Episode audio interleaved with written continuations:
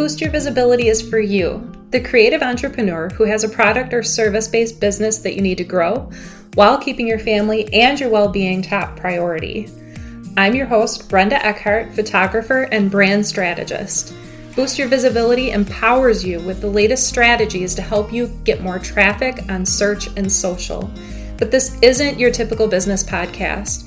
There won't be pressure to do more, more, more, or hustle, hustle, hustle. Instead, I'm giving you strategies and systems to help you work smarter so you can avoid burnout and be more present in your everyday life. Here you'll find motivation, inspiration, and all that you need to keep your work and your life moving in a positive direction. Let's get started.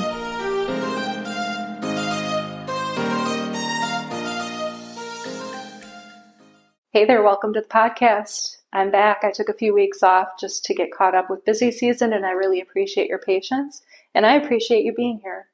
Today, we're going to talk about personal connection with your customers and how to grow that because right now people are feeling very disconnected.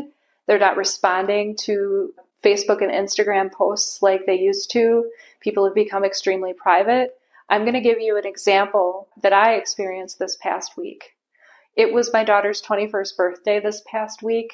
I posted a really beautiful picture of her and a super nice post. Most of the people that are on my personal Facebook account are either family or friends in business locally. I'm a very private person and I'm not really big on Facebook anymore. I did have a lot of people comment on the photo, but I also had numerous people private message me about that post. They didn't respond in the comments. They didn't even like the photo, but they sent me beautiful messages in private messenger. People are becoming more private, which is why email is important.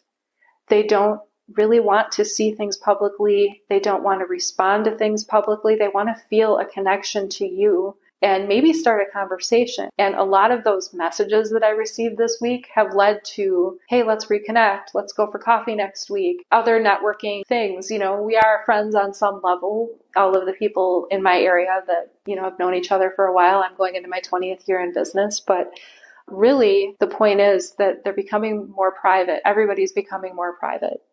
So that is the first example of what personal connection email brings because it's just in their inbox. and They don't feel exposed. They don't feel like that information is going out to everybody, even though they know it is. It feels personal. So another example I want to give you is a business that I have been working with. I had worked with for about a year and a half and I helped them to create an email campaign. And we set it all up and one of the things that I require in order to set up an email campaign is that the email comes from a first name at email. So let's just say that it's Darcy at such and such. Well, this company uh, that I created this email campaign for had it set up with Darcy's as the example person email address. And we wrote the email in a really super nice way, very thoughtful about the wording. You know, the typical we started with you're probably thinking, feeling, or doing right now. And this is how we can help, and this is how we get there, kind of thing. And, you know, beautiful photos and, and all of that. And at the bottom, it had Darcy's photo and her email signature. And then it also had all of the people from the company's headshot, and then the four owners in a bigger photo and their signatures, like a copy of just their first name so it felt really personal. Well, it wasn't long before someone showed up at the business, and when the salesperson greeted them, they said, No, I want to talk to Darcy from the emails. They only wanted to talk to her, and they probably would have purchased from her. Except Darcy is a remote employee. She's never in this business and she's not a salesperson. She's a customer service person.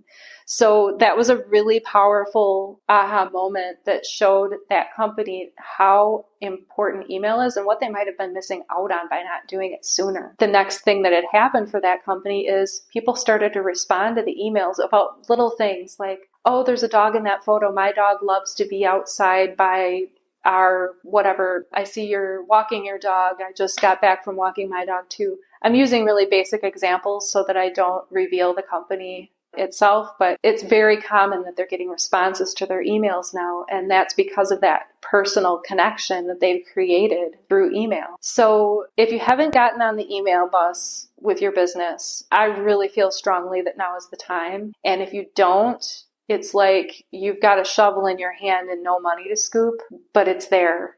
And once you start using email, you'll be shoveling the money. I really have seen it be that powerful.